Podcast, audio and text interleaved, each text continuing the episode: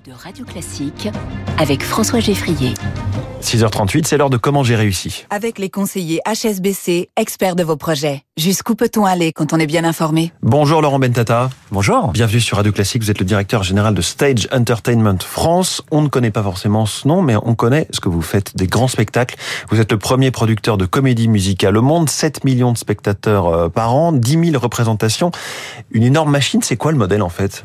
Le modèle, c'est d'aller euh, faire son marché à Broadway ou dans le West End, aller prendre les plus belles comédies musicales et les importer dans des pays d'Europe et de les jouer en langue locale pour attirer le public le plus large possible dans des lieux qu'on maîtrise, donc des théâtres qui nous appartiennent, afin de, de maîtriser l'accueil et l'expérience du spectateur. Et donc en l'occurrence, vous êtes aussi le patron du théâtre Mogador, qui est le au lieu de la comédie musicale euh, à la Broadway, mais à la française à Paris. Tout à fait, c'est ce qu'on a voulu marquer depuis, euh, depuis longtemps. Théâtre centenaire, euh, qui est classé au monument, historique, grâce à Barbara d'ailleurs, mais qui a toujours été imprégné par la comédie musicale, puisque les plus belles comédies musicales se sont jouées dans ce, dans ce lieu. Alors vous dites que vous allez faire votre marché à Broadway, ce qui est plutôt sympa comme métier.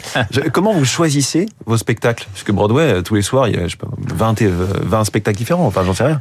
Bah, on fait des études déjà quand même pour essayer de connaître un peu les, les envies des spectateurs euh, français, parce que chaque pays a des envies peut-être différentes. En Allemagne, on n'a peut-être pas les mêmes envies euh, qu'aux Pays-Bas ou qu'en Italie ou qu'en France. Par exemple, il y a des spectacles qui ne marcheraient pas chez nous, qui marchent bien. Euh, bah, on en a, on en a vécu un notamment, même si euh, je pense que ça reste une très belle expérience pour nos équipes. Mais le bal des vampires, mis en scène par Roman Polanski, euh, a, enfin, est un gros succès en Allemagne depuis euh, des années et a eu un rencontré un succès mitigé, on va dire, en France. On est moins vampire alors.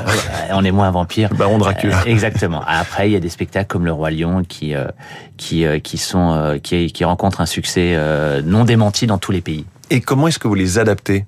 Parce que là, c'est vraiment euh, du au-delà de la traduction évidemment des, des textes.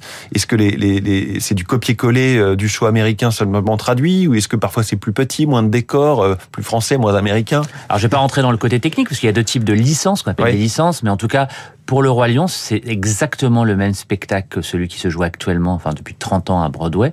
Euh, on travaille avec les équipes américaines. Donc ce sont les équipes américaines créatives et artistiques américaines qui viennent en France, qui travaillent avec nos équipes françaises. Qui regardent la configuration de la salle. Exactement. Et on travaille et on a une troupe française. Parce qu'au-delà de l'adaptation, c'est aussi euh, l'empreinte française vient de, mmh. de, de, ces 49 artistes, de ces 11 musiciens et de tous ces techniciens qui, qui constituent cette, cette belle troupe euh, du Roi Lion. Donc ça c'est pour Le Roi Lion. Est-ce que parfois il y a une adaptation française C'était le cas des producteurs.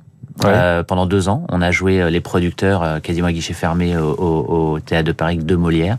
Alexis Michalik, le metteur en scène français bien connu de théâtre, lui s'est réapproprié ce spectacle de Mel Brooks hmm. et l'a lancé. Là, on prépare Spamalot, avec PEF à la manœuvre et à la, baguette. Et c'est lui qui, qui s'est réapproprié l'appareil euh, les Monty Python, le spectacle des Monty Python, et qui est en train de l'adapter pour une ouverture prochaine, puisque la semaine prochaine, on devrait euh, lancer les premières avant-premières de ce spectacle. On est en pleine répétition au Théâtre de Paris, avec beaucoup d'envie et d'excitation. Donc là aussi, on, on, on est, on, on revisite Mmh. Euh, le, le, spectacle d'origine. Et pour ceux comme vous, mais aussi pour les équipes américaines dont vous parliez, qui voient les deux côtés euh, de l'Atlantique, est-ce qu'ils ressentent une différence dans la façon dont c'est finalement interprété? Parce que les artistes, évidemment, français euh, jouent peut-être différemment. Alors, je vais, je vais être très cocard là-dessus parce que chauvin. un peu chauvin quand même. J'ai l'impression, et je, je, le vois, les artistes français sont peut-être techniquement un peu moins euh, équipés que les Américains, mais par contre en termes d'âme, en termes d'envie, de d'expression, ont quelque chose de plus authentique. On est plus euh, à fleur de peau, un peu moins machine? Oui, c'est un peu, c'est un peu cela qu'on qu'on constate. Alors, nous on a la chance de préparer nos artistes. On a monté un, une école avec les cours Florent. Donc, on forme nos acteurs de demain, nos artistes de demain. Et d'ailleurs, des artistes euh, commencent à faire partie de nos troupes. Mamma Mia, qu'on lance aussi dans dans un mois au Casino de Paris.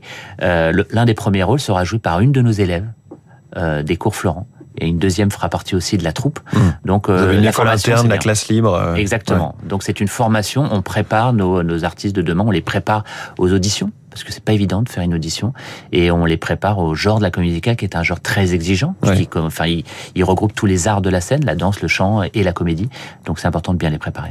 Le retour dans quelques jours aussi du donc du roi Lion, c'est la comédie musicale qui écrase tout ces 15 dernières années. Ça représente quoi cette comédie musicale là à elle seule?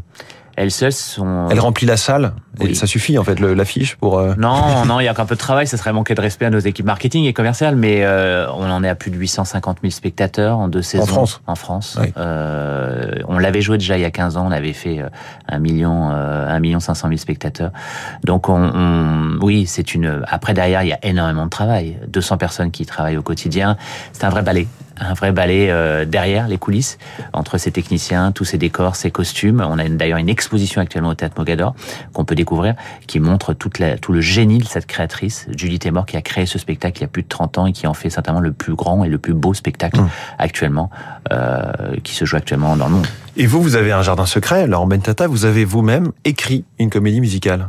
Ah oui, c'était C'est du passé, c'est. Non, c'est le passé, on s'est jamais passé, c'est dans le cœur, mais euh, c'était il y a, il y a plus de 30 Mais ans. c'est pas resté dans des cartons. Elle a été. euh, Oui, elle a été rejointe un peu, et puis il y a des projets actuellement de mon associé, parce qu'on était deux associés, Bernard Bitan.